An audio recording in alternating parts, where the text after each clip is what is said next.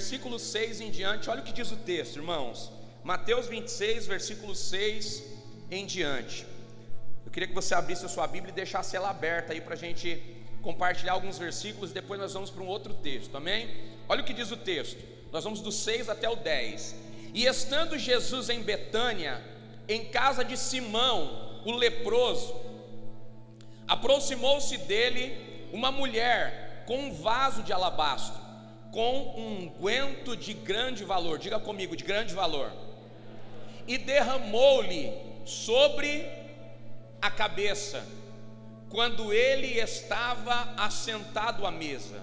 Versículo 8. E os seus discípulos, vendo isso, indignaram-se, dizendo: Por que este desperdício?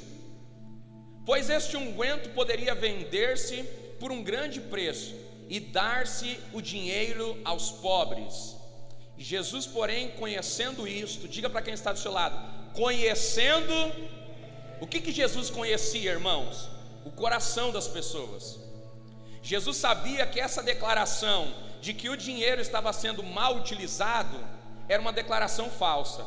Jesus conhecia o coração de Judas, e é por isso que Jesus, conhecendo o coração deles, Jesus responde: Por que afligis esta mulher? Porque ela praticou uma boa ação para comigo. Amém? Só até aqui. Agora eu queria que você abrisse a sua Bíblia comigo no livro de Marcos, capítulo de número 14. Mateus, é só você ir um livro para frente. Você vai para o livro de Marcos, capítulo de número 14, versículo de número 3. No livro de Marcos, nós vamos do versículo 3 até o versículo 8. Amém? Eu vou ler para a gente ganhar tempo. E estando em Betânia, assentado à mesa, na casa de Simão leproso, veio uma mulher que trazia um vaso de alabastro com unguento de nardo puro Observe que o outro texto diz que era um perfume de grande valor. Agora, nesse texto está dando detalhe: que tipo de perfume é? Perfume aqui é um nardo puro, de um muito preço. E quebrando o vaso, lhe derramou sobre a cabeça. Versículo 4. E alguns houve que em si mesmos se indignaram e disseram: Para que se fez esse desperdício de unguento? porque podia vender-se por mais de 300 dinheiros. Diga para quem está do seu lado, aqui nós aprendemos o valor do vaso de alabastro. 300 denários era o valor de um vaso de alabastro. 300 denários, querido, era o valor de um ano de trabalho. Um trabalhador comum trabalhava um ano inteiro para conseguir juntar esse dinheiro. Essa mulher quebrou um vaso de um ano inteiro de trabalho nos pés de Jesus. Olha só que coisa interessante. Agora, olha o que diz o 5: porque podia vender-se por mais de 300 denários e dá-los aos pobres, e murmuravam contra ela. Jesus, porém, disse: Deixai-a, por que vocês a molestam? Ela fez uma boa obra. Versículo 7: Porque sempre tende os pobres convosco, podeis fazer-lhes o bem quando quiserdes, mas a mim nem sempre me tendes. Esta fez o que podia e antecipou-se a ungir o meu corpo para o sepultamento. Aqui nós já estamos começando a perceber um propósito da unção. Essa mulher não estava desperdiçando azeite, essa mulher não estava só derramando um perfume por derramar, ela estava cumprindo um propósito. Se o corpo de Jesus não é preparado, o corpo dele não pode ser sepultado. Se o corpo de Jesus não é não é, não é embalsamado, o corpo dele não pode ir para a cruz do Calvário. Essa mulher está fazendo o que precisa ser feito. Preste atenção nesse texto, irmãos. Olha o que diz o 9. Em verdade vos digo que em todas as partes do mundo, onde este evangelho for pregado, também que ela, o que ela fez será contado para a sua memória. Olha o que Jesus está dizendo aqui. Jesus agora, ele libera uma palavra para a vida dessa mulher. Jesus agora, ele, ele, ele se manifesta. Antes ele estava só repreendendo as pessoas por molestarem ela. Por que, que vocês estão incomodando essa mulher? Ela quis quebrar o vaso de alabastro, tem muito valor esse vaso, por que, que vocês estão incomodando ela? Aí de repente, irmãos, ele, ele solta uma palavra sobre ela. E ele diz assim: Olha, essa mulher não fez aqui um ato qualquer, essa mulher não fez qualquer coisa aqui, ela preparou o meu corpo para o sepultamento. Esta mulher acabou de fazer aquilo que vocês, que são os meus discípulos, deveriam fazer.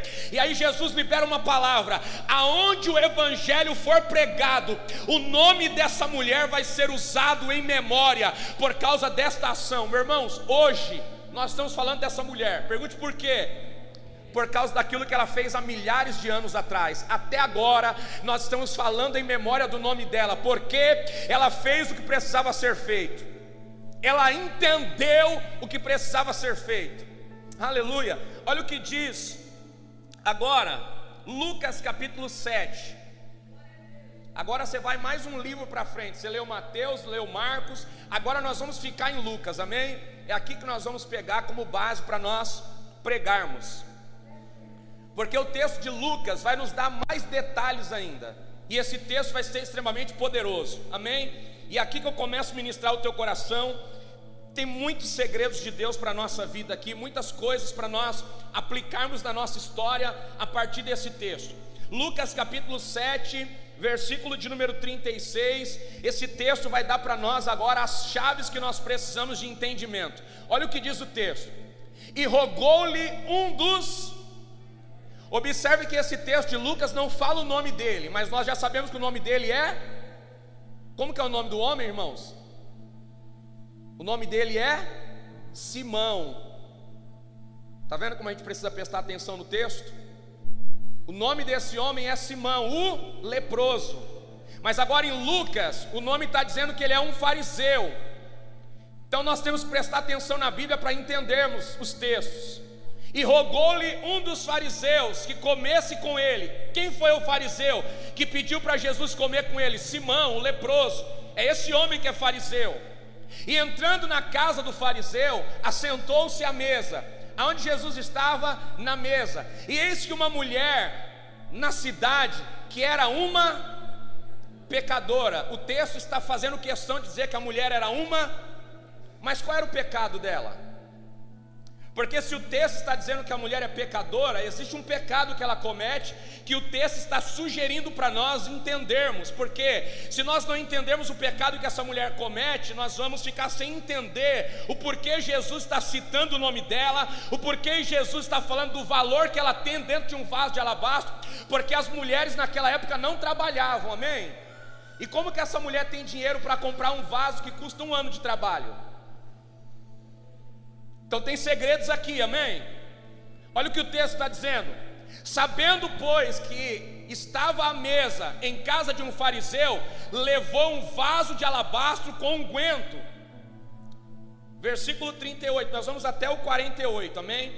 E estando por detrás aos seus pés, chorando, começou a regar os seus pés com lágrimas, e os enxugava com seus cabelos da sua cabeça e beijava os seus pés e ungia com unguento. Quando isto viu o fariseu que o tinha convidado, falava consigo, dizendo: Se este fosse profeta, bem saberia quem é a mulher que lhe toca, pois ela é uma. Irmãos, observe que o fariseu que convidou Jesus agora está duvidando de quem ele é. Observe que o fariseu chamou Jesus para sentar à mesa. Mas quando Jesus começa a dar atenção para a pecadora, o fariseu agora disse: se ele soubesse, se ele fosse profeta de verdade, ele não estava falando com essa mulher, ele saberia quem ele é, quem ela é. Jesus para a sua refeição e ele agora olha para a mulher que está beijando os pés dele. Jesus para a atenção para quem está na mesa e ele começa a levar a atenção dele para quem está fora da mesa. Jesus para a refeição e ele começa a levar toda a atenção de quem está sentado à mesa para quem está ajoelhado aos seus pés, beijando os seus pés, ungindo com azeite, chorando aos seus pés e secando com lágrimas. Jesus para tudo, meu irmão, quando ele vê uma adoração verdadeira. Jesus para tudo, meu irmão, quando ele vê uma atitude que move as estruturas da nossa vida. Jesus parou. E aí ele começa a ser julgado. O fariseu começa a dizer: Peraí, eu convidei ele na minha casa pensando que ele era profeta. Mas como um profeta não sabe quem é essa mulher? Eu convidei ele aqui pensando que ele era diferente dos outros homens, porque os outros homens não podem saber quem é essa mulher, porque são homens comuns, mas esse aqui diz que é o Messias, ele diz que é profeta. Se ele é profeta, como ele não sabe quem é essa mulher aqui? Se ele é profeta, como que ele não percebeu que essa mulher que está aos pés dele é uma pecadora? Mas Jesus sabia quem ele era, Jesus sabia quem ela era, e ele está tentando ensinar alguma coisa aqui, irmãos. Olha o que diz o 40. E respondendo-lhe, Jesus lhe disse: Qual é o nome dele? O texto começa falando o que, irmãos? Um certo, mas Jesus chama ele pelo nome. Jesus está dizendo para ele: Simão, eu sei quem é você, e eu também sei quem é ela. Sabe quando Jesus diz, Simão, Jesus está dizendo para ele assim: do mesmo jeito que eu conheço você pelo nome, eu também conheço ela pelo nome. Vocês deram uma identidade para ela que não é a identidade dela. Vocês chamam ela de pecadora, mas eu não chamo ela de pecadora, porque essa pecadora tem um nome. O pecado dela não pode roubar a identidade dela. Do mesmo jeito que eu te chamo de Simão e sei que você é um fariseu, esta mulher também tem nome, essa mulher também tem história e essa mulher também precisa de atenção não. Jesus está dizendo para ele: Eu sei quem ela é, e por saber quem ela é, é por isso que o jantar parou porque eu sei quem ela é, é por isso que agora a atenção toda é para ela, porque eu sei quem ela é. Eu quero te dizer uma coisa: aonde este evangelho for pregado, esta mulher vai ser lembrada. Olha o que diz a continuação, irmãos. Vamos terminar para a gente entrar na palavra. Olha o que diz 41. Um certo credor, volta no 40, que eu acho que eu pulei um, né, Lucas? E respondendo, Jesus disse-lhe: Simão, uma coisa eu tenho para te dizer. E ele disse: Fala, mestre. Um certo credor, Jesus começa a contar uma parábola para ele. Um certo credor tinha dois devedores. Um devia 500 dinheiros e outro 50. E não tendo com o que pagar, perdoou-lhes ambos. Dize, pois, qual deles o amará mais? E Simão respondendo diz: Tenho para mim que é aquele a quem mais perdoou. Irmãos, eu queria te fazer uma pergunta. Por que que Jesus usa uma expressão de dinheiro para falar com Simão? Ele não poderia ter pegado outro exemplo? Mas Jesus pega a expressão do dinheiro porque ele também estava calculando quanto custava aquele alabastro. Observe que o texto de Marco diz que alguns diziam no seu coração: Judas teve coragem de falar, mas teve outros que também pensaram, mas não tiveram coragem de falar. Porque geralmente é assim, irmãos. Muita gente pensa, mas alguns têm coragem de falar, outros guardam para si. Jesus sabia que aquele homem também queria falar a respeito disso, é por isso que Jesus disse assim: Deixa eu contar uma parábola para você. Tinha dois homens, um que devia 50 reais, vamos trazer para os nossos dias de hoje, e o outro devia 500 reais. E o Senhor, sabendo que nenhum dos dois podia pagar, perdoou os dois. Quem o Senhor amou mais? Aí ele falou: É lógico, como eu amo dinheiro, eu sei que logo aquele que mais foi perdoado, o valor mais alto é esse que vai te amar mais, que vai amar mais o Senhor. Aí olha o que Jesus diz: julgaste bem, porque julgar é o que você sabe fazer de melhor. Você julgou bem. Olha o que diz o 44. E voltando-se para a mulher, disse-a Simão: Vês esta mulher? Olha o que Jesus disse para ele: Você julgou agora que quem foi mais perdoado ama mais? Aí Jesus olha para ele e diz: Está vendo essa mulher aqui? Eu entrei na tua casa e você não me deu água para lavar os meus pés, mas ela regou os meus pés com as suas lágrimas e enxugou com os cabelos da sua cabeça. Não me deste ósculo, ou seja, beijo no rosto, mas esta, desde que entrou aqui, não tem parado de beijar os meus pés. Não ungiste a minha cabeça com óleo, mas esta ungiu os meus pés com unguento. Por isso te digo que os seus muitos pecados são perdoados, porque muito amou, mas aquele a quem pouco é perdoado, pouco ama. Amém? É até aqui que eu quero ler com você. Aí Jesus, depois de declarar isso, olha para a mulher e diz assim: mulher, perdoados estão os teus pecados. E aquela mulher sai dali, irmãos, da presença de Jesus. Parece um texto simples, parece um texto comum, mas é aqui que eu quero te fazer entender algo muito poderoso. Queridos, todo judeu, quando vai fazer uma festa, todo judeu, quando vai fazer um banquete, ele cumpre um rito judaico. E qual é o rito judaico que um judeu cumpre? Quando um judeu quer mostrar que ele é generoso, quando um judeu quer mostrar que ele é um homem bom, quando ele vai fazer um banquete, quando ele vai dar uma festa, quando ele vai dar um jantar na sua casa, ele deixa a porta principal aberta.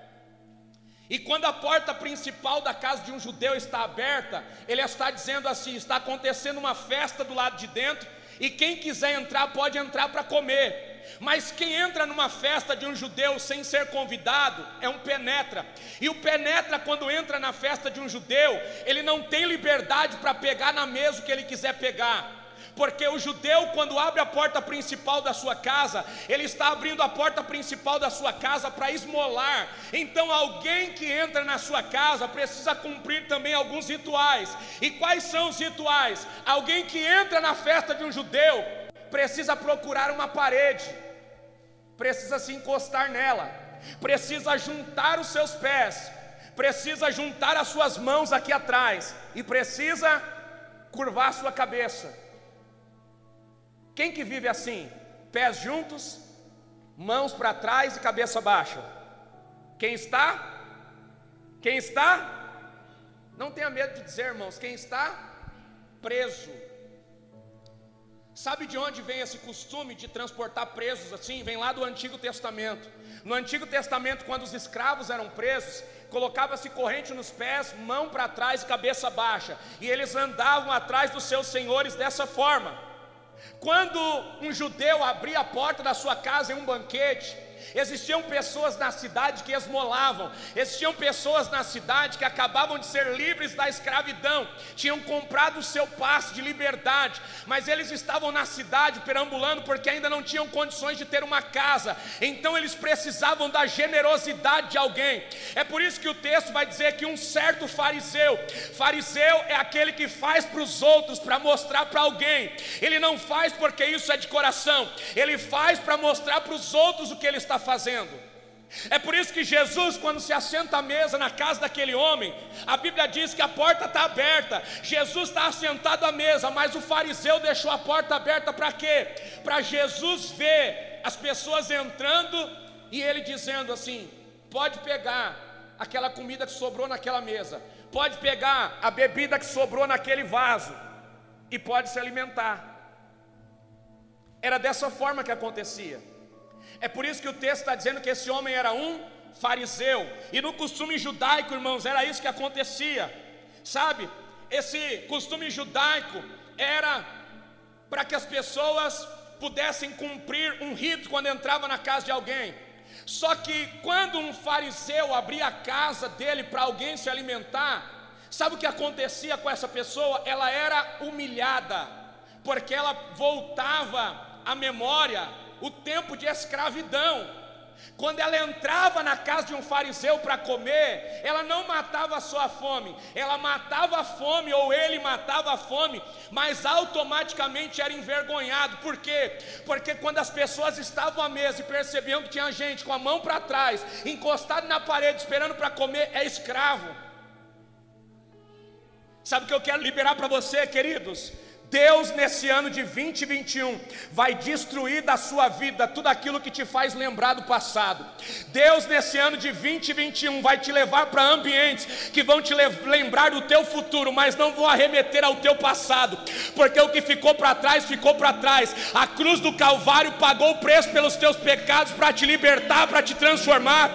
E o diabo, aquele que quer te acusar, aquele que quer te fazer lembrar do passado, não tem poder sobre a sua vida, porque aquele que te comprou por um bom preço, Ele quer mostrar o teu futuro, não o teu passado.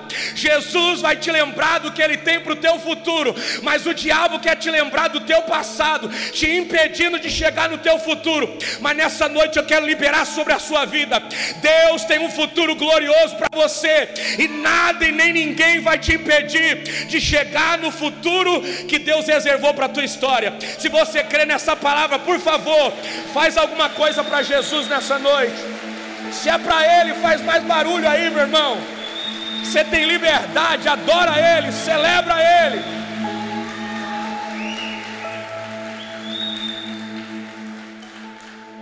Faz assim com o dedinho de profeta. Agora aponta para alguém. E diga assim: meu irmão, no nome de Jesus, se afaste de pessoas que te lembram do teu passado e se aproxime de pessoas que te lembram do teu futuro, porque o teu futuro é brilhante, o teu futuro está guardado em Deus. Ande com pessoas que te lembram do teu futuro, andem com pessoas que te lembrem das promessas que Deus tem para a tua vida. Se afaste de pessoas que apontam o teu passado. Aleluia. Quantos estão entendendo isso aqui no nome de Jesus? Quem está em casa aí, se Deus está falando com você, comenta aqui, pelo amor de Deus. Sabe, queridos, tem pessoas que podem te ajudar, mas não querem te ajudar, mas querem lembrar do teu. E quando vê você vencendo, faz questão de lembrar do tempo que você viveu na prova. Você chega com um carrão e a pessoa fala assim: eu lembro daquela época que você empurrava aquele Fusca velho, lembra? Rapaz do céu, incrível. Vê você num bom emprego e fala assim: é, lembro daquela época que estava com aquela marmitona que estragava dentro da condução, lembra daquela época lá?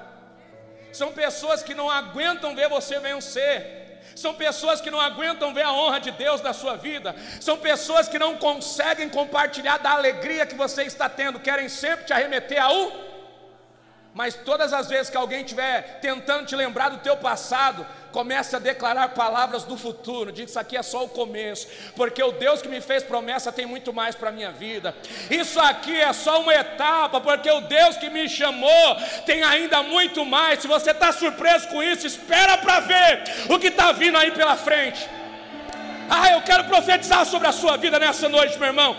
O que está reservado para você em 2021 vai chamar a atenção de muita gente, mas não é para você se gabar, não, não. É para que o nome do teu Deus seja lembrado, é para que o nome do teu Deus seja lembrado e dito: esse sim serve a um Deus poderoso, porque olha o que Deus está fazendo na vida dele. Se prepare, 2021 vai ser um dos melhores anos da sua vida. Se prepare, essa essa vai ser uma das melhores décadas da tua história. Só quem acredita celebra Jesus Cristo nessa noite. Só quem crê, quem não crê pode ficar em silêncio.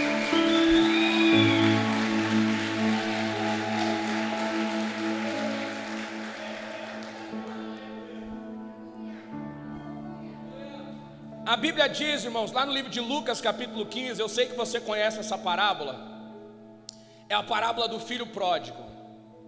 Lucas capítulo 15, versículo 29, o texto vai dizer que o irmão do, do filho mais novo que foi embora, o irmão do filho pródigo, que foi embora e deixou a casa do pai, volta para casa, Marquinhos.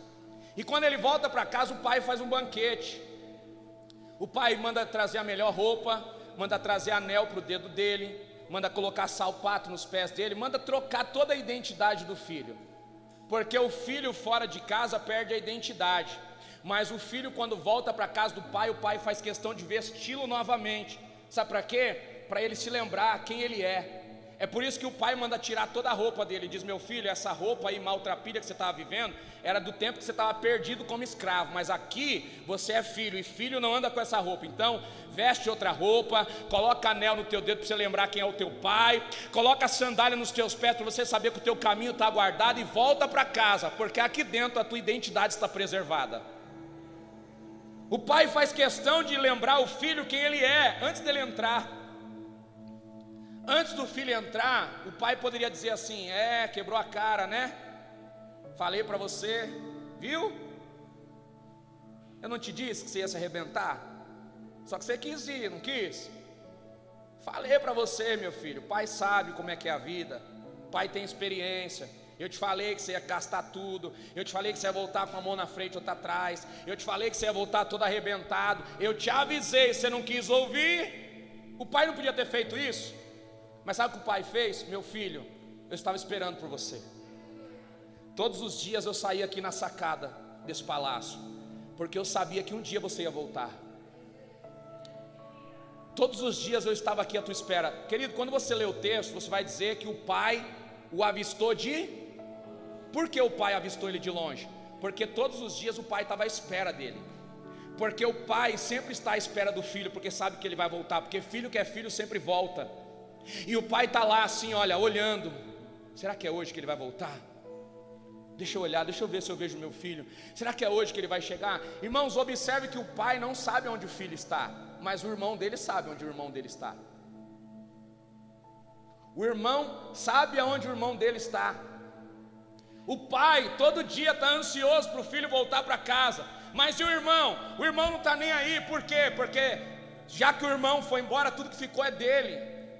E aí, quando ele sai um dia, e aí ele volta, ele percebe que tem alguma coisa diferente acontecendo. Por quê? Ele ouve barulho de música. Diga para quem está do seu lado: quando o filho está fora de casa, não existe barulho na casa, não há motivo para celebrar. E é por isso que o pai não faz festa, porque não tem motivo para o pai celebrar se o filho está fora de casa. Mas quando o filho volta para casa, a primeira coisa que o pai faz é: vamos fazer uma grande festa, convoca os músicos, porque o meu filho estava perdido e voltou. Manda preparar um banquete, manda preparar a festa, prepara os músicos, porque hoje nós vamos festejar. O meu filho estava perdido e voltou. Aí, irmãos, o barulho da festa está acontecendo, de longe, o irmão mais velho começa a ouvir e fala: O que está acontecendo? É na casa, é na minha casa esse barulho? Eu saí daqui, meu pai estava cabisbaixo, o que, aconteceu? Ele não entra para ver, ele manda chamar um servo, manda chamar um servo e pergunta: o que está acontecendo lá dentro? Rapaz, você não sabe o que aconteceu. O que? Conta logo. Seu irmão voltou. Quem? O seu irmão voltou. Irmãos, observe que o texto vai dizer que ele não entra. Por que, que ele não entra? Porque ele está incomodado com a volta do irmão. Ele fica do lado de. É o pai que precisa sair. É o pai que sai para fora e diz assim: Meu filho, por que, que você não entrou? E observe que quando o pai diz isso para ele, ele questiona, ele diz: Meu pai, versículo 29, eu nunca quebrei nenhum dos teus mandamentos e você nunca me deu um cabrito para festejar. Olha o que o texto diz. Eu te sirvo há anos, nunca quebrei os teus mandamentos, e você nunca me deu um cabrito, mas esse teu filho aí estava perdido, e agora ele volta, você faz festa. Agora, olha o que diz o 30. Vindo, porém, este teu filho, que desperdiçou os teus bens com o quê? Ele sabia onde o irmão dele estava. E ele sabia com o que o irmão dele gastava o dinheiro, mas nunca teve coragem de ir lá para dizer para o irmão dele: o seu lugar não é aí, volta para casa. Mas nunca teve coragem para ir onde o irmão dele estava e dizer assim: o pai está sofrendo por sua causa, larga essa vida e vamos voltar para casa, porque o teu lugar não é aí, nós precisamos voltar, eu vou te levar de volta para casa. Irmãos, ele nunca fez isso. Ele nunca se preocupou em levar o seu irmão de volta para casa. Sabe por quê? Porque ele não queria colocar a reputação da família em risco. Agora, o texto que nós lemos diz que Jesus colocou a reputação dele em risco. Quando Jesus vê aquela mulher pecadora se ajoelhando aos pés dele, quebrando o vaso de alabastro, ele sabe quem é ela. Ela é uma pecadora, irmão, essa mulher já tinha tido relações sexuais com vários homens. Se você estudar o contexto bíblico, vai dizer que o pecado dessa mulher era prostituição. Sabe por que ela tinha um vaso de alabastro? Porque com o dinheiro da prostituição ela conseguiu comprar esse vaso. E era com esse perfume que ela perfumava a cama dos seus clientes. Mas quando ela agora vê Jesus, ela quer uma mudança de vida. Quando ela ouviu dizer que Jesus estava na mesa desse homem, ela disse: Hoje a minha vida vai mudar. É hoje que eu vou abandonar essa vida. A partir de agora eu não quero mais que a minha história seja assim. E sabe o que ela faz? Ela pega o vaso de alabastro e ela quebra, como se ela estivesse dizendo: A partir de agora a minha vida muda.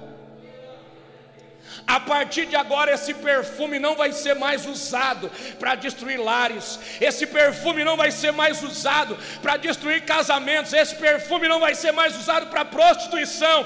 A minha história de fracasso acaba aqui, e ela quebra o vaso de alabastro, se ajoelha aos pés de Jesus e começa a chorar arrependida. E Jesus, aquele que vê os corações, se comove, irmãos porque não tem coração quebrantado que não comova Jesus. Não tem coração arrependido que não comova Jesus, e Jesus coloca a sua reputação em risco, e ele para, e ele olha para ela. Jesus olha para ela e leva toda a atenção para aquela mulher. Aí o fariseu diz assim: se o senhor soubesse quem é ela, uma prostituta, você não estava aí dando razão para ela. Você não estava aí olhando para essa mulher, se você soubesse o pecado dela, se você fosse profeta de verdade, você não dava nenhuma chance para ela. Essa mulher é conhecida em toda a cidade aqui. Só que sabe como Jesus responde aquele homem? Jesus diz para ele assim: Olha, eu entrei na sua casa e você não lavou nem os meus pés com água. Costume judaico: toda pessoa que é bem recebida em uma casa, tira-se a sandália dos seus pés e lava-se os pés com água para trazer um refrigério para os pés, depois de caminhar quilômetros e quilômetros de distância. Sabe o que Jesus estava dizendo? Eu entrei na sua casa, você é rico, tem escravos, tem condições, mas não me deu nem água para os pés. Mas essa mulher está lavando os meus pés com as suas lágrimas e está enxugando com os seus cabelos. Sabe o que Jesus está dizendo para ele? Aquilo que você tinha que fazer e não fez, ela está fazendo.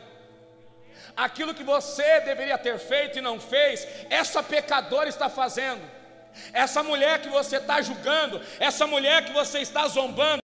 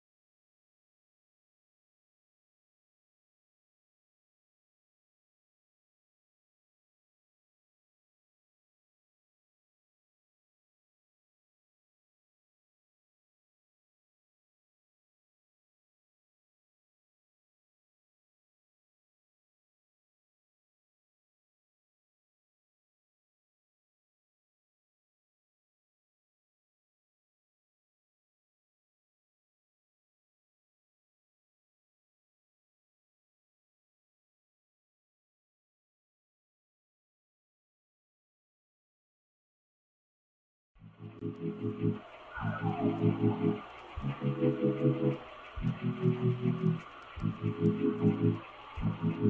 you.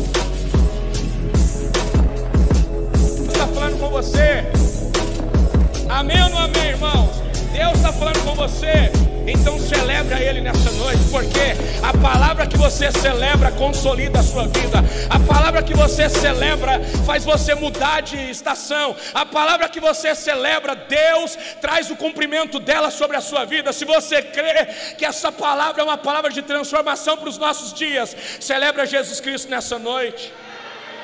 Aleluia. Diga para quem está do seu lado, não se esqueça. Jesus entra aonde nós não entraríamos para salvar pessoas que nós não salvaríamos.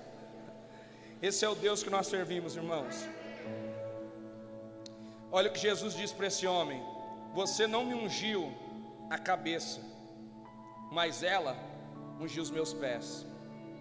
Sabe o que Jesus está dizendo? Quem valoriza o nardo não desperdiça ele. Sabe como é que se usa o nardo? Mais ou menos assim, ó. Pega uma gotinha assim, ó, e coloca na testa do convidado. Sabe por quê? Perfume muito caro não se desperdiça. Então se usa pouquinho.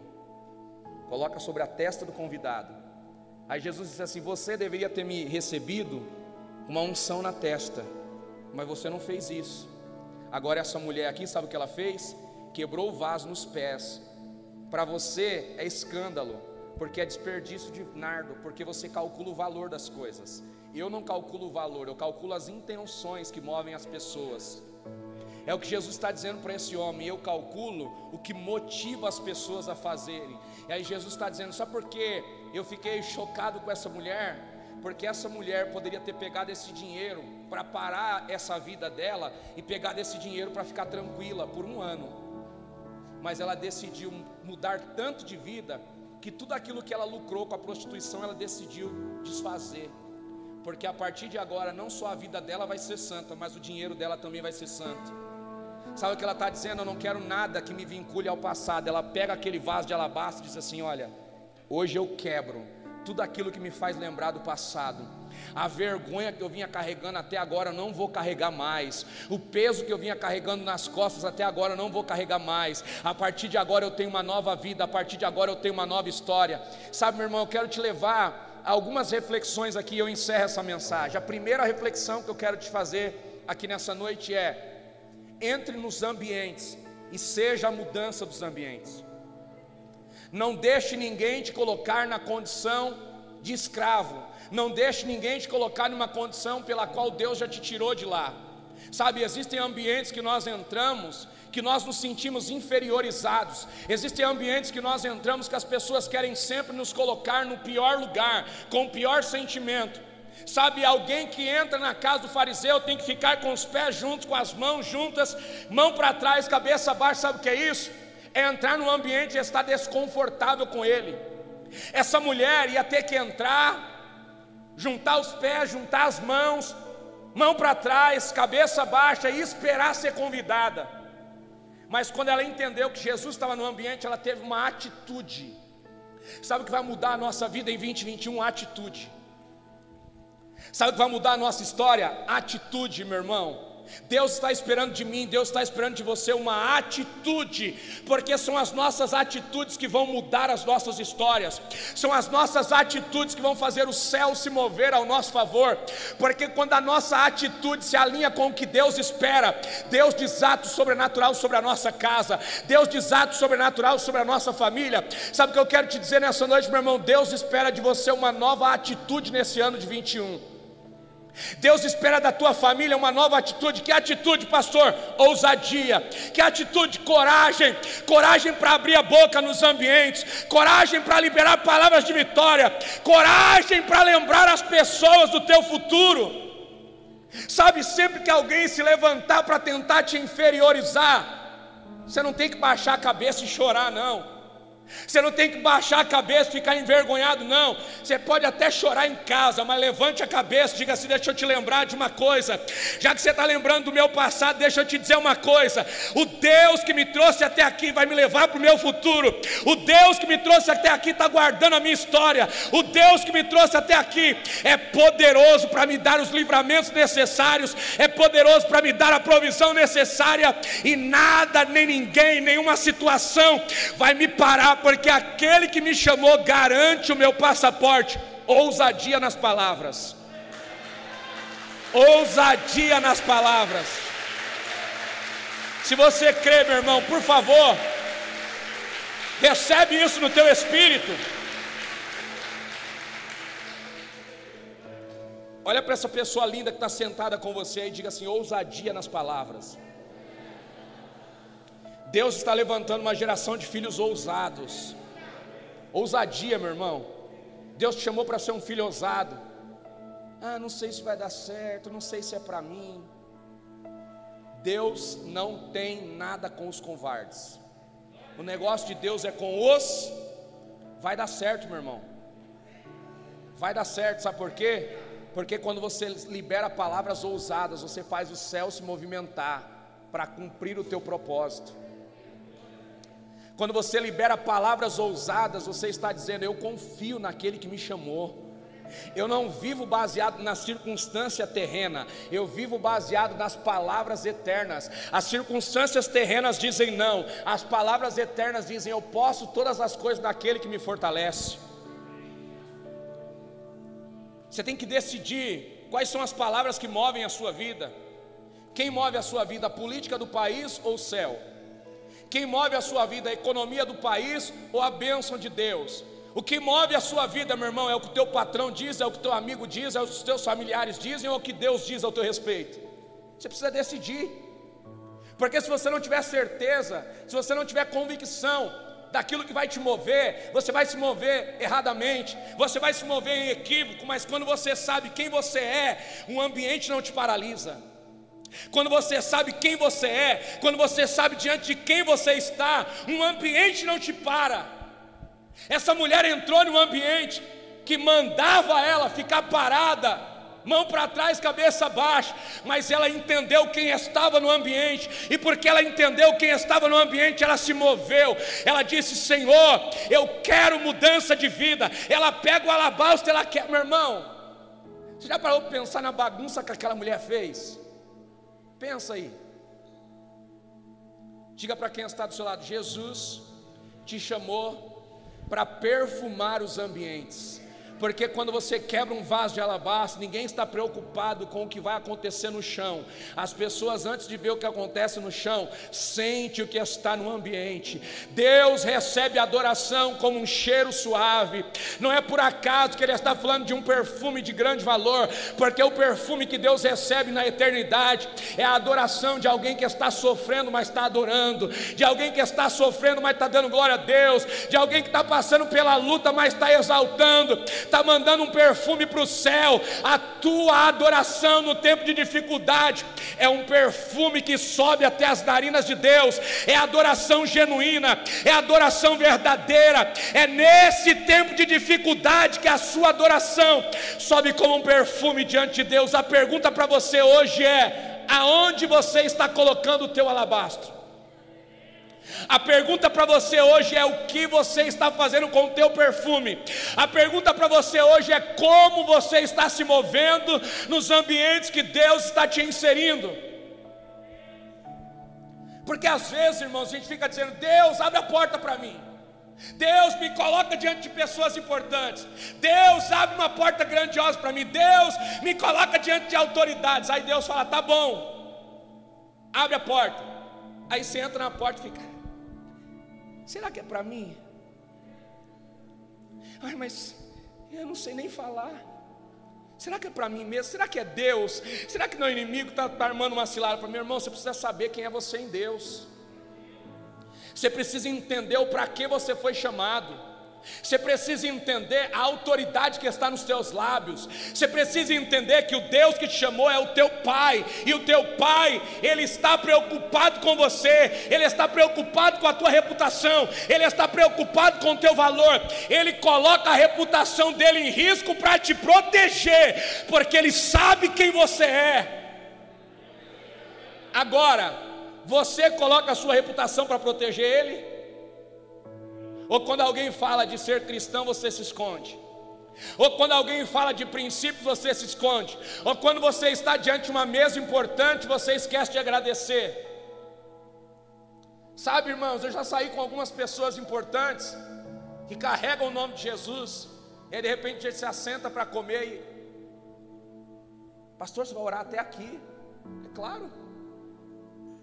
Porque não existe lugar para agradecer. A gente agradece em todos os lugares. Por quê?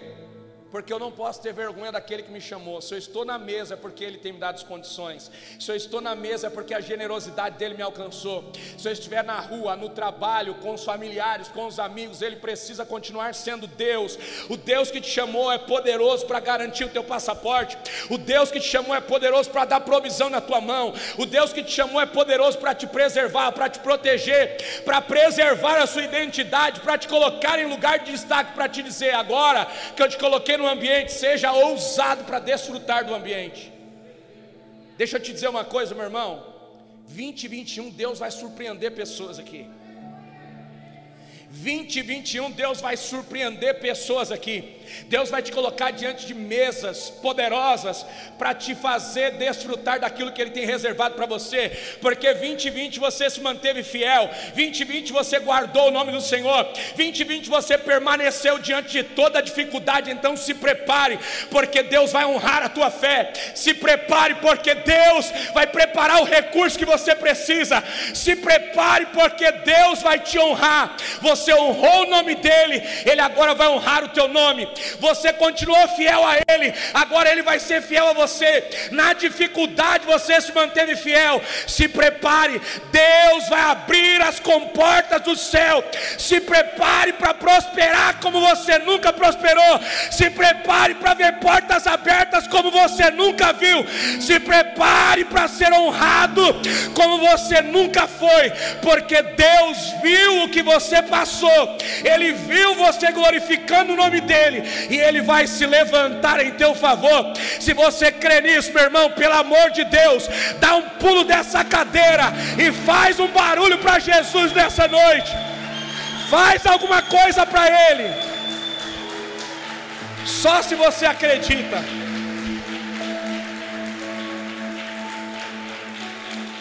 Só se você acredita, meu irmão. Só se você acredita. Só se você acredita, levanta a sua mão assim e diga: Deus, obrigado. Porque eu creio que eu estou aqui, mas a minha semana já está preparada. Só quem crê, diga assim: Deus, obrigado, porque eu estou aqui, mas a minha semana toda já está preservada pelo Senhor. As vendas que eu preciso essa semana já estão garantidas, a provisão que eu preciso para essa semana já está garantida. Ah, Deus, o Senhor já preparou tudo que eu preciso, porque o Senhor se antecipa ao meu favor. Deus já preparou as respostas que você precisa, Deus já abriu as portas que você precisa. Então agora se posicione posicione como um filho que vai tomar posse do que o pai preparou e celebre com ousadia. Tenha ousadia para declarar, tenha ousadia para entrar em ambientes, tenha ousadia para celebrar aquele que tudo pode, porque esse é o Deus que você serve. Se é para Ele nessa noite a tua adoração, aplaude a Jesus o mais forte que você puder. Aleluia! Isso, vamos celebrar a Ele.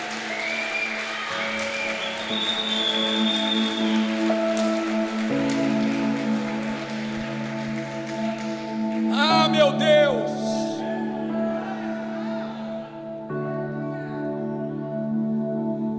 Jesus te ama, querido. Ponto. Frase encerrada. Não tem vírgula, exclamação, interrogação, não, não. Jesus te ama. Ponto. Próxima linha. Porque te ama, muda a tua história. Ponto. Próxima linha. O parágrafo com Jesus não é igual ao nosso. Que a gente fica colocando vírgula, exclamação, interrogação, não. Com Deus é tudo claro. Eu te amo, ponto. Nada vai mudar isso. Eu te protejo, ponto. Você é filho. Tem lugar para você aqui dentro. Fora de casa, você vai ser humilhado pelas situações, mas dentro de casa eu tenho roupa nova para você, eu tenho anel para o teu dedo, eu tenho sandália para os teus pés. Lá fora, você esquece o valor que você tem, você se perde. Mas aqui perto de mim, você reconhece quem eu sou e eu reconheço quem você é. Para todo mundo ali era uma pecadora, para Jesus ali era uma filha. É por isso que Jesus parou, porque ele disse: Aqui tem uma filha minha. Talvez ela não entendeu o valor que ela tem, por isso ela está se perdendo. Mas agora eu quero devolver para ela o valor que ela perdeu. E aí sabe que Jesus diz, filha? Pode ir. Perdoados estão os teus pecados. Vai leve. Pode ir. Vai em paz, vai tranquila. Eu não te julgo. Eu perdoo os teus pecados. Aí Jesus deixa essa mulher sair livre. Aí alguém questiona: quem é esse que até pecados perdoa? Ele é mais do que um profeta, ele é um pai, ele é um Deus que perdoa pecados. Deixa eu te dizer uma coisa, querido: o único que teria condições de te julgar e de me julgar decidiu me amar e decidiu te amar. Não deixe aquele que não tem direito de te julgar te julgar. Não deixe aquele que não tem o direito, não tem o dever e nem pode te humilhar, te humilhar. Você é um filho amado, uma filha amada, antes de cabeça erguida, você precisa saber quem você é. Um momento não te define, não é porque agora você está desempregado, não é porque agora você está passando um momento de dificuldade, não é porque agora o teu casamento está atravessando um momento difícil, não é porque agora aconteceu alguma coisa no meio da tua família que está trazendo até uma certa vergonha. Deixa eu te dizer uma coisa: um momento não te define, porque a tua vida é eterna. Um momento não te define, porque a vida aqui é passageira, a vida que Deus tem com você é uma vida eterna. Isso aqui é só um pouquinho de tempo, mas o Deus que te conhece, que já te viu na eternidade, está te dizendo: Eu tenho perdão para os teus pecados, eu tenho uma nova história para você, e eu quero te dar honra, eu quero fazer você levantar a sua cabeça e andar como alguém que está livre. Sabe como é que essa mulher andava até se encontrar com Jesus? Cabeça baixa. Pergunte por quê?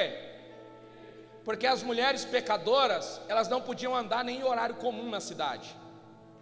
Eu não sei se você lembra da passagem do tanque, onde tem uma mulher pecadora que está tirando água do poço. Que horário que ela está tirando água? No pior horário, no horário que o sol está mais quente. Pergunte por quê? Porque ela estava tão cansada de ser julgada, ela sabia que todas as vezes que ela saía na rua, alguém tentava zombar dela. Então, para não ter que andar de cabeça baixa, ela ia no horário que ninguém vai. Ela ia no horário que o sol está mais quente. Colocava um cântaro na cabeça e voltava para casa com a sua água. Mas um belo dia, quando ela foi até o poço, quem estava sentado em cima do poço? Jesus está dizendo: hoje, nem que você queira mudar de rota, você vai mudar, porque hoje no meio da sua rota eu estou. Hoje, nem que você queira mudar de lugar, mudar de direção, você vai conseguir, porque hoje eu estou no lugar que você não vai conseguir mais passar sem passar por mim, porque eu decidi hoje mudar a tua história. Sabe o que eu quero dizer para alguém aqui nessa noite que está aqui, ou alguém para quem está online? Jesus marcou esse culto para você, e nem se você quiser, hoje você passa daqui sem receber o amor dele, a graça dele, o favor dele. Jesus está te dizendo hoje: Eu te quero, eu não abro mão de você. Jesus está te dizendo hoje: Eu te trouxe aqui porque eu quero mudar a tua vida. Eu te trouxe aqui porque hoje eu quero colocar um ponto final na tua humilhação. Eu te trouxe aqui hoje porque eu quero liberar uma palavra de vida para você. Jesus preparou essa reunião para mudar a tua história. Agora, a ousadia de recebê-lo é com você. Ele parou tudo para te socorrer.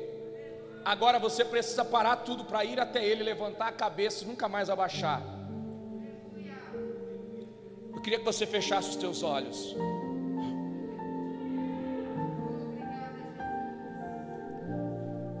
Você que está aqui comigo presencialmente, feche os seus olhos e comece a celebrar Jesus. Se essa mensagem tocou o teu coração, teu coração já está queimando porque você sabe que Jesus te ama. Talvez você até tinha dúvida, mas hoje essa dúvida foi embora. Você entendeu que Jesus te ama. Talvez você está na internet com a gente agora. Você começou a assistir esse culto, como qualquer outro culto que você talvez já tenha assistido, mas Jesus hoje decidiu entrar na tua casa. Jesus hoje decidiu pôr um ponto final nessa história de humilhação, nessa história de sofrimento. E Ele está dizendo: chegou a hora de vir para o lugar que pode transformar a tua vida. Toda a igreja está de olhos fechados para não te constranger. E eu quero te dizer hoje: Jesus está te chamando para o altar hoje, porque Ele quer mudar a tua história. Eu quero saber quem é o primeiro corajoso ou a primeira corajosa que vai entregar a sua vida para Jesus hoje. Jesus quer mudar a tua história. Jesus preparou tudo isso aqui hoje para te dizer que você tem valor e que Ele não abre mão de você. Ele não te trouxe aqui por acaso hoje. Ele está dizendo para você: Eu te quero, eu quero salvar a tua história, eu quero salvar a tua vida. Mas agora você precisa tomar uma decisão. Saia do teu lugar, vem aqui na frente do altar. Eu quero orar por você. Eu quero abençoar a sua vida. Não deixe a timidez roubar de você a oportunidade de receber Jesus. Isso, isso. Saia do seu lugar. A igreja fecha os olhos e interceda. Se você já é salvo, feche os olhos e interceda, porque tem pessoas vindo para o altar nessa noite. Jesus está chamando famílias aqui. Jesus está chamando pessoas aqui. Hoje, Jesus vai salvar a tua vida. E porque Ele vai salvar a tua vida, Ele vai salvar também a tua casa. Ele vai salvar também a tua família. Se você está aqui, venha para o altar. Se você está online, coloca nos comentários: Eu quero Jesus, porque nós vamos orar por você. Você estava esperando o primeiro corajoso ou corajosa, ele já está no altar. Agora é a sua vez. Chegou a sua hora também. Chegou o seu momento também. Jesus te chama nessa noite. Jesus te chama nessa noite. Jesus está te chamando, Ele está dizendo: Vem, filho, vem, filha. Eu tenho uma nova história para você. Eu quero elevar o teu valor.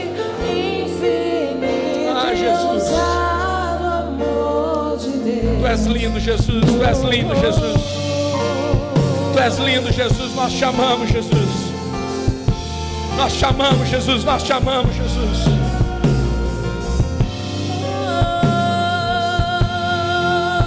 Tu és lindo, Jesus. Nós chamamos, Pai.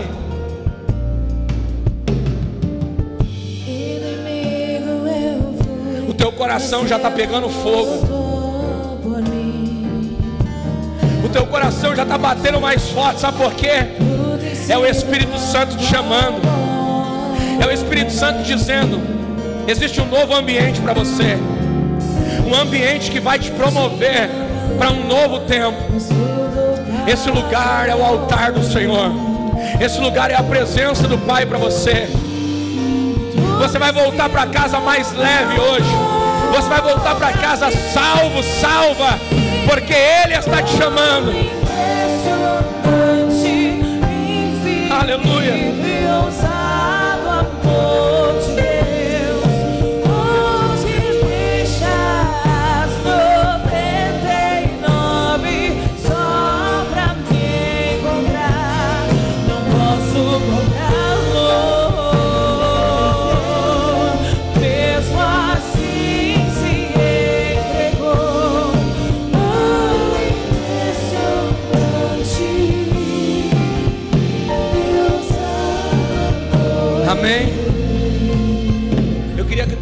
Estendesse as mãos para cá.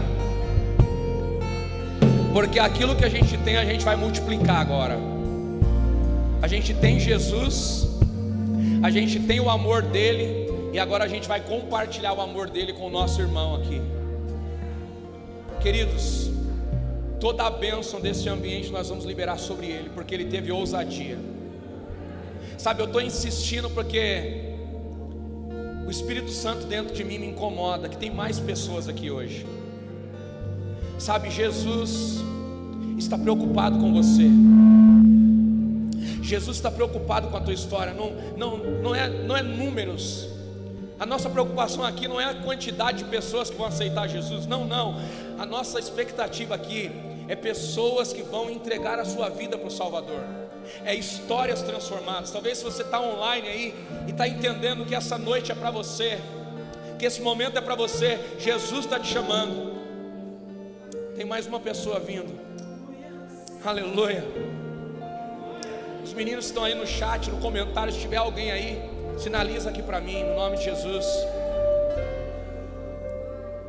Tem mais gente, irmãos, ainda. O Espírito Santo me diz que não é só essas pessoas que têm mais. E o Espírito Santo não mente. Talvez você não veio até agora, está dizendo assim: se for eu, Deus vai me chamar, Ele está te chamando. Não faça prova para Ele te chamar o seu nome. Deus não precisa te provar nada, é você que precisa provar que ama Ele. Ele já provou que te ama, Ele foi na cruz por você. Agora chegou a hora de você provar o seu amor por Ele. E você prova o seu amor por Ele, dizendo: Jesus, eu estou aqui e eu entrego a minha vida para o Senhor, porque eu quero que o Senhor me salve, eu quero que o Senhor mude a minha história. Amém? Estenda as suas mãos para cá, nós vamos orar pelos nossos amigos que estão aqui. Amém? Estenda as suas mãos para cá. Nossos amigos que estão aqui na frente, coloca a mão no coração de vocês. Aleluia. Como que é seu nome, querido? Alex. Coloca a mão no seu coração, Alex. Isso, em nome de Jesus. Como que é seu nome, querido? Eric. Coloca a mão no seu coração, Eric. O Eric e o Alex, a partir de agora, são filhos do Pai. Amém? Eu queria que vocês colocassem a mão no coração de vocês e dissessem comigo assim: Senhor Jesus, nessa noite, eu te aceito como Senhor e Salvador da minha história. Toma a minha vida nas tuas mãos, escreve o meu nome no livro da vida e me dá direito à salvação e à vida eterna, no nome de Jesus. Igreja, estenda as mãos para cá, nós vamos orar pelos nossos amigos. Pai, aqui estão os nossos amigos, Deus. Nós abençoamos a vida deles agora, Pai. A partir de hoje, ó Deus, nós declaramos mudança de cativeiro para a vida deles, ó Pai. A partir de hoje, nós declaramos o favor do Senhor e a bênção do, do Senhor, ó Pai, sobre a vida do Alex, ó Deus. A partir de hoje, ó Pai, nós declaramos, ó Deus, a bênção do Senhor e o favor do Senhor sobre a vida do Eric, Pai. A partir de hoje, ó Deus, a vida dele, ó Deus, é outra, Pai. A partir de hoje, ó Pai, a história dele é outra, Senhor. Entra na casa dele, entra na família dele, ó Pai, que eles possam ser, Senhor, ferramenta de transformação no lar deles, na família deles, como igreja, nós declaramos salvação sobre a vida deles, no nome de Jesus. Você que concorda com essas palavras, diga: Eu concordo. No nome de Jesus, amém. A festa no céu e a festa aqui também, porque hoje o Eric e o Alex receberam o Pai como Salvador da história deles, amém. Os pastores vão levar vocês para a sala para pegar o nome de vocês. Deus abençoe vocês, a história de vocês, a vida de vocês, no nome de Jesus. Vamos celebrar ao Rei dos Reis aqui, queridos. Você pode adorar a Ele. Você pode adorar a Ele. Você pode celebrar a Ele nessa noite.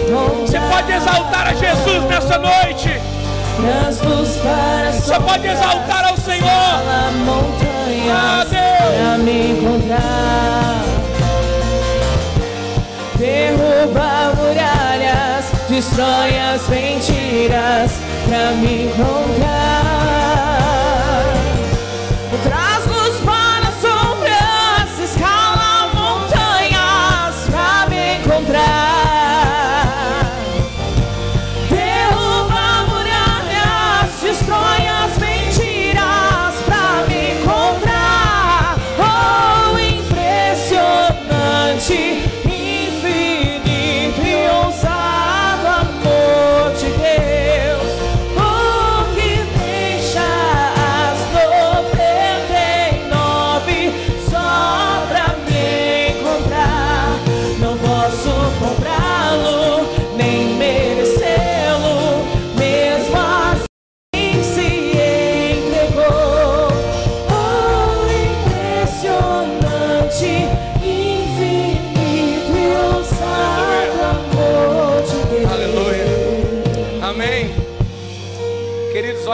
Essa canção. O Senhor Jesus, Ele deixa as 99 ovelhas no aprisco. Ele coloca em risco 99 para salvar a centésima. Sabe o que ele está dizendo para nós? O mesmo valor que tem as 99 tem a que está perdida. E por isso, ele sai ao encontro daquela ovelha que está perdida ele sai ao encontro daquele filho que está perdido e ele está dizendo: O seu lugar é aqui comigo. O seu lugar é aqui comigo. A tua história nunca será uma história completa se você não estiver comigo. Jesus está dizendo para nós: existe um lugar para nós, e esse lugar é perto do Pai, amém? Eu quero declarar sobre você, querido, que essa semana o teu lugar é perto do Pai. Eu quero declarar sobre você que essa semana o teu lugar é próximo da vontade de Deus. 2021 é o ano da intimidade. E eu quero te convidar agora a orar comigo. Eu quero te convidar agora a levantar as tuas mãos. Você vai orar pela sua vida, você vai orar pela tua família, você vai orar pelos teus sonhos, você vai orar pelos teus projetos. Porque orar é despertar a ousadia que está em você. Orar é colocar para fora a coragem que está parada em você. Orar é provocar aquele que não mente para interceder em teu favor. Orar é despertar no Senhor para trazer à tona o cumprimento das palavras que foram liberadas sobre a sua vida. Quando nós oramos, baseado na religiosidade, Deus nos repreende. Mas quando nós oramos baseados na palavra de Deus, Deus olha para nós. O nosso quebrantamento traz o favor de Deus sobre a nossa vida.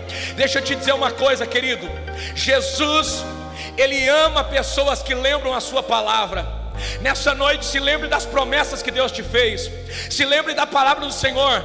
A palavra do Senhor diz: ainda que a figueira não floresça e não haja fruto na vide, eu vou me alegrar no Senhor, porque eu sei que Ele é a minha provisão. A palavra do Senhor diz que o choro dura uma noite, mas a alegria vem ao amanhecer. Esta é a palavra do Senhor. A palavra do Senhor diz que Ele é o nosso pastor e Ele não nos falta. Esta é a palavra do Senhor. Quando você começa a declarar as palavras que foram liberadas ao teu respeito, Jesus começa a honrar a tua fé. Sabe o que eu quero liberar para você aqui nessa noite?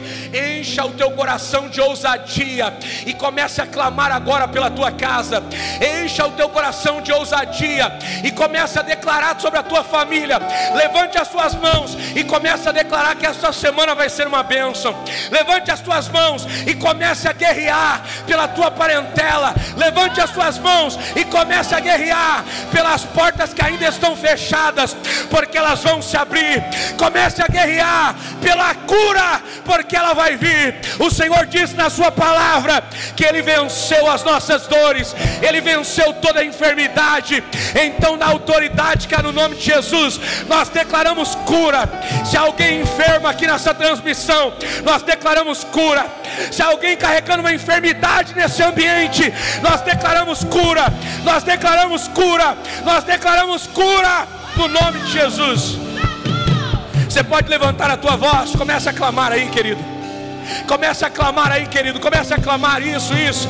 Comece a clamar. Levante as suas mãos. Comece a liberar palavras de vida. Comece a liberar decretos de vitória.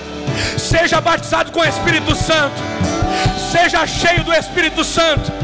Seja cheio pela presença do Senhor. Seja cheio da presença do Senhor.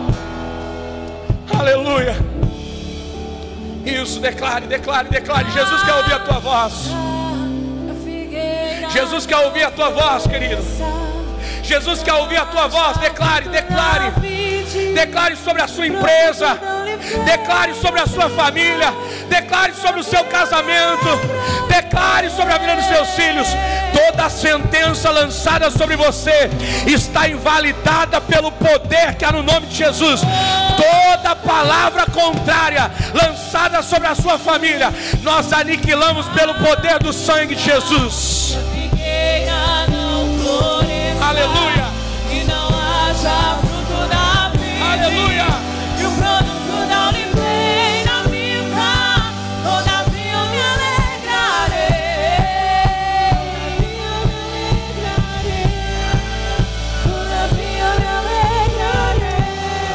Aleluia. Levante suas mãos assim e diga: Jesus, eu creio em tudo que foi liberado sobre a minha vida nessa noite. Eu recebo a tua palavra e eu tomo posse de tudo que está reservado para mim nessa semana. Eu abro meu coração e eu recebo tudo que o Senhor tem para mim. Amém? Se você recebe isso, aplaude a Jesus com toda a tua força no nome de Jesus. Aleluia, amém. Aplaude a Ele com toda a tua força. Aleluia. Amém. Chegou um momento muito especial do nosso culto. Chegou o momento agora que nós vamos selar essa palavra. Nós vamos selar aquilo que recebemos nessa noite. Amém. Você já recebeu a palavra, você já foi abençoado. Agora chegou a hora de nós abençoarmos também a casa de Deus. Amém. Chegou a hora de nós retribuirmos o favor do Senhor nesse ambiente. Com muita alegria, eu queria que você fechasse os teus olhos. Eu queria que você curvasse a tua cabeça aí onde você está agora. E eu queria que você agradecesse a Deus primeiro pela palavra que Ele liberou sobre você. Eu queria que você agradecesse a Deus pelo domingo maravilhoso que Ele preparou para você. Eu queria que você agradecesse a Deus porque Ele tem guardado a tua vida financeira, Ele tem abençoado a tua família, não tem faltado nada para você. Deus foi tão generoso com você em 2020 que as expectativas eram de falência, as expectativas eram de vergonha, as expectativas eram de portas fechadas, mas Deus não deixou faltar pão na tua mesa. Deus te vestiu, te calçou, te abençoou, porque Ele é o teu Pai, amém? E nós chegamos até aqui, sobrevivemos, porque o nosso Deus é bom, e nós estamos felizes, porque sabemos que Ele continua guardando a nossa vida e a nossa história, amém? Querido, esse momento de oferta não pode ser um momento de pesar, precisa ser um momento de alegria. Eu queria orar por você, eu queria que você fechasse os teus olhos. E antes de ofertar, eu queria que houvesse cura no teu coração para esse momento. Sabe, eu tenho feito isso nesses dias, eu tenho orado todas as vezes que eu ministro, todas as vezes que eu tenho a oportunidade de ministrar pessoas, seja aqui ou em outras igrejas, todas as vezes que me dão a oportunidade de falar de oferta, eu tenho orado pela cura de famílias, tenho orado pela vida das pessoas que fazem parte dos nossos cultos, porque precisamos ser curados nessa área. Sabe, quando falamos de oferta, muitas pessoas fecham o coração, porque já foram feridas com ambientes que exploraram a sua fé, já foram feridas, pessoas que foram usadas na sua fé e perderam o prazer de fazer isso para Deus. Mas eu quero orar na autoridade que é no nome de Jesus e eu quero declarar sobre a sua vida e sobre a sua casa um tempo de cura. Eu quero declarar sobre a sua vida e sobre a sua casa que vai haver alegria no teu coração todas as vezes que você for plantar uma semente na casa de Deus. Não vai faltar semente na tua mão, não vai faltar o pão na tua mesa. Mas eu quero te dizer uma coisa, querido. Jesus nunca precisou do nosso dinheiro e nunca vai precisar. Com muito carinho, com muito cuidado, eu quero te dizer nessa noite: se você não é curado nessa área, você não precisa ofertar, você não tem obrigação de fazer isso. Ofertar é gratidão. Mas talvez alguém feriu o teu coração. A minha oração para você hoje é que Deus cure o teu coração. O desejo do meu coração hoje é que você ore e diga: Deus me cura, porque eu não quero fazer por fazer. Eu não quero fazer porque todo mundo está fazendo. Eu quero fazer porque eu te amo. Eu quero sentir alegria nesse momento, querido. Se você perdeu a alegria de ofertar, eu quero orar por você nessa noite. Se você perdeu a alegria de fazer isso para Jesus, eu quero orar por você. Sabe, quem está na internet com a gente, você não tem obrigação nenhuma de ofertar. Você só vai fazer isso se você estiver confortável, amém? Nós estamos levando o culto até você, porque tem pessoas aqui nesse ambiente que amam essa casa. E é a oferta dessas pessoas que amam esse ambiente, que tem nos permitido pagar a internet, tem nos permitido equipar a nossa igreja com tecnologia para a gente levar Jesus mais longe. Eu quero te dizer, Jesus nos deu tudo de graça: amor, carinho, cuidado e favor. Agora, para movermos essa estrutura tem um preço. Mas se você entende que ainda não é a sua hora de contribuir, amém, fique em paz. Faça isso quando você estiver curado. Faça isso quando seu coração estiver alegre. Eu quero orar por você nessa noite. Eu quero te dizer: Jesus te ama independente da sua oferta. Jesus te ama independente se você é dizimista ou não. O teu dízimo e a tua oferta não te coloca em lugar de destaque na presença de Deus. Mas o teu dízimo e a tua oferta fala do amor que você tem pela obra dele. Essa obra tem crescido, tem avançado e vai crescer ainda mais, porque nós somos apaixonados por Jesus. Eu quero orar por você, feche os teus olhos, Pai. Eu quero orar pelos meus amigos e meus irmãos que estão aqui, Senhor, nessa casa de oração, Pai. Quero orar pelos meus amigos que estão na internet agora, Pai. E eu quero liberar, ó Deus, sobre eles um tempo de cura, Senhor. Pai, nós não vamos ficar, ó Deus, discutindo o que é certo, o que é errado. Nós não vamos ficar discutindo, ó Deus, sobre dízimo, sobre oferta, sobre o que faz e sobre o que não faz. Deus, não, não. Nós somos maduros, Pai. Nós vamos fazer isso com alegria e entendimento, ó Deus, não com afronta, não com pesar. Pai, que o Senhor abra o entendimento dos líderes, que o Senhor abra o entendimento das igrejas, ó Pai e que o Brasil seja conhecido, ó Pai, como uma terra que sara pessoas, que o Brasil seja conhecido, ó Deus, como uma terra que abençoa famílias, Pai. Nós queremos declarar, ó Deus, famílias saradas, lares sarados, ó Deus, de um povo próspero, de um povo abençoado, Senhor, que tem prazer de semear na tua casa. Pai, eu oro agora, onde há uma ferida, ó Deus, nessa área, que o Senhor libere cura agora, Pai. Se alguém foi usurpado, se alguém foi ferido, ó Deus, se alguém foi usado nessa área, Pai, nós te pedimos, ó Deus, pela tua misericórdia, cura esse coração, Pai. Tira, Senhor, essa barreira, Pai. Tira essa barreira, Senhor amado do coração dos teus filhos, ó Pai, e leva eles, ó Deus, a um tempo onde eles vão ter prazer de semear, a um tempo onde eles vão ter prazer, ó Pai, de contribuir com aquilo que o Senhor está fazendo, Pai. Eu oro para que os teus filhos sejam filhos prósperos, maduros e façam com consciência, Deus, em o nome do teu filho amado Jesus. Eu oro e abençoo cada família, Senhor, dessa casa de oração.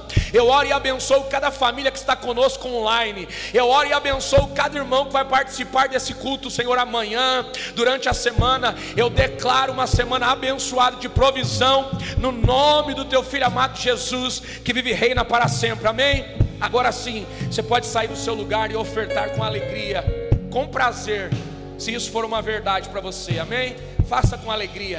Quem está online, se você entende que isso é um momento de alegria, faça. Tem aqui o Pix na frente aqui, tem a conta da igreja, faça se isso for uma verdade para você. Faça com alegria, com amor no seu coração, amém? Com alegria vamos semear ao nosso Deus, com alegria vamos exaltar ao nosso Senhor. Aleluia. Exalte ao Senhor, bendiga ao Senhor no nome de Jesus, amém? Enquanto você está ofertando, querido, eu queria aproveitar para te dizer que lá na nossa store chegou muita coisa nova essa semana, hoje propriamente. Chegaram Bíblias novas, amém? Ó, a Kelly trouxe aqui algumas para mim. Se você for lá na nossa store, tem muitas Bíblias lindas como essa, ó. Essa aqui de capa dura. Ó, a câmera tá chegando aqui perto. Isso aqui, Vitinho. Essa aqui do leão. Tem várias outras capas lá, acho que tem 10 capas diferentes. Tem Bíblia infantil lá também. E tinha muita gente cobrando Bíblia de estudo.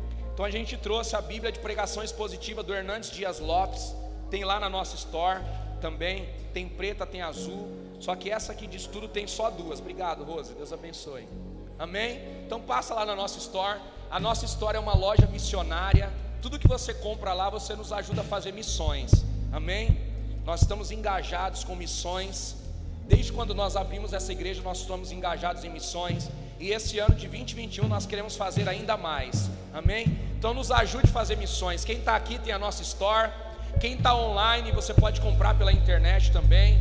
Aí, se for possível, os meninos vão colocar aqui nos comentários o WhatsApp para vocês. Nos ajude a fazer missões. Amém? Que Deus abençoe a sua vida, que Deus abençoe essa casa. Vamos colocar de pé. Vamos agradecer a Jesus por essa noite maravilhosa. E eu quero declarar a melhor semana da sua vida no nome de Jesus, amém? Faltam três minutos para o nosso culto acabar, são 7h58 agora, nós vamos acabar pontualmente às 8 da noite, amém? Eu quero declarar uma das melhores semanas da tua vida no nome de Jesus, você recebe isso? Quero declarar uma semana de portas abertas para você, uma semana de maturidade para você. Eu quero declarar que a tua fé nesse ano de 2021 vai ser uma fé crescente, amém? Você vai ter mais tempo de oração, mais tempo de leitura bíblica, vai ter mais tempo com o Senhor, amém? Queridos, quarta-feira, venha participar da nossa quarta profética, vai ser incrível, amém? E quando for orar essa semana, ore por mim, ore pela minha família, pela bispa. Amanhã nós vamos tirar uma semana de férias para a glória do Senhor, amém? Você pode aplaudir Jesus pela minha vitória, irmão? Aleluia. Glória a Deus. Amém. No ano de 2020 a gente não conseguiu tirar férias, foi um ano muito corrido, um ano muito difícil. E sempre, todos os anos, a gente tira duas semanas de férias: uma em janeiro e uma em julho. E esse ano, se Deus nos permitir, nós vamos fazer isso, amém? Então, a semana que vem eu vou estar aí uma semaninha de férias com a Bispa, Bernardo Teté, renovar as forças aí no nome de Jesus.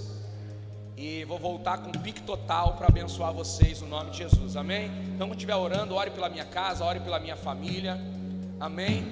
Porque pastor também precisa de descanso, irmãos, embora não pareça, precisa, amém? Deus sendo Deus, Ele criou a terra em seis dias, e no sétimo Ele, Ele estava dizendo para nós: Eu que não me canso, descansei, imagine você que se cansa, e às vezes nós deixamos de ser produtivos porque estamos cansados. E pessoas cansadas fazem bobagem. Pessoas cansadas negociam valores. Pessoas cansadas, às vezes, tomam decisões precipitadas. Mas nós, em alegria, consciência e coração aberto, queremos viver o melhor ano da nossa vida no nome de Jesus. E eu quero estar descansado para ouvir o céu e liberar sobre a sua vida, sobre a vida da sua família, palavras que vão mudar o teu destino, palavras que vão mudar a tua história no nome de Jesus. Amém? Faz assim com a sua mão. Que o grande amor de Deus, a comunhão, a graça e as doces consolações do Espírito Santo do Senhor esteja com você e com a sua família, não somente hoje, mas para todos sempre, todos juntos. Digam: Deus te abençoe. Deus abençoe quem está em casa. Obrigado por abrir a porta do seu lar. Que Deus abençoe a sua família e dê a melhor semana da sua história, no nome de Jesus.